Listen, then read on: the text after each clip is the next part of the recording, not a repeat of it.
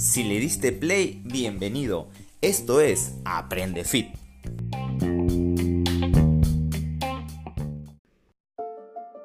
Somos una comunidad que busca dejar huella. Nos caracterizamos por nuestra pasión por compartir experiencias, facilitar herramientas y con un hambre voraz de conocimiento. Estamos convencidos que hay que ser mejor persona para luego ser mejor profesional.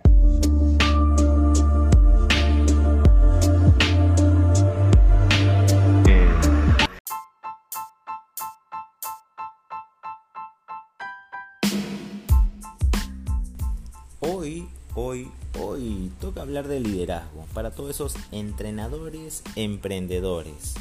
Si quieres crecer con tu organización y si quieres que crezca tu liderazgo, te invito a que a tu equipo le hagas estas tres preguntas.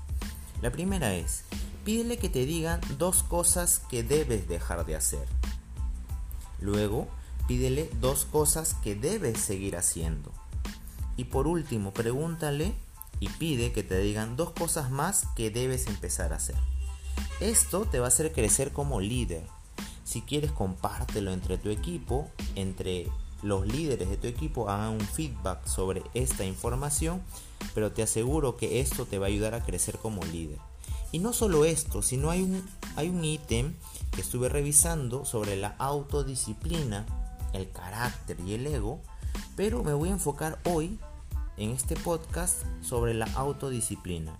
Y dice lo siguiente, que si tuviéramos que definir este concepto a nivel básico, sería como decir que es la habilidad de hacer lo que es correcto aun cuando uno no tenga ganas de hacerlo. Un ejemplo básico es levantarse temprano por las mañanas y no quedarse más tiempo en la cama. Algo tan básico como ello, ¿no? Entre otros momentos de la vida, entre otros pasajes durante tu camino como emprendedor. Dicen que los líderes más sobresalientes de la historia han comprendido esto. Y este filósofo famoso, el filósofo griego Platón, dice que la principal y mejor victoria es conquistar el ego, conquistarse a uno mismo.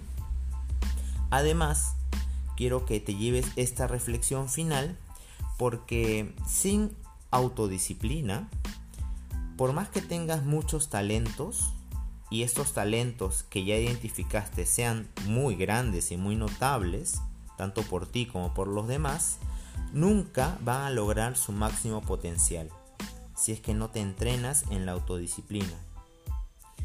Y al final, cualquiera que quiera alcanzar ese máximo potencial, Solo con talento no va a ser suficiente.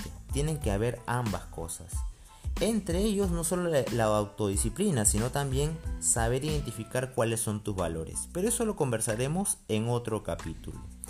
El escalador montañista, y con esto termino, Sir Edmund Hillary dijo algo que me pareció muy muy importante de decírtelo el día de hoy. No son las montañas la que conquistamos, sino a nosotros mismos. Yo dije, qué brutal.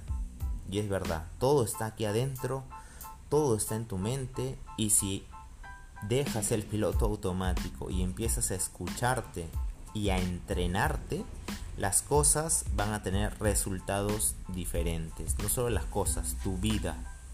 Plantéate objetivos, identifica cuáles son esos valores que dirigen tu vida cuáles son esos principios con los que vives diariamente y entrena en la autodisciplina para que hagas lo correcto aun cuando no tengas ganas de hacerlo. No te olvides, somos la escuela de coaches deportivos, ser mejor persona para ser mejor profesional.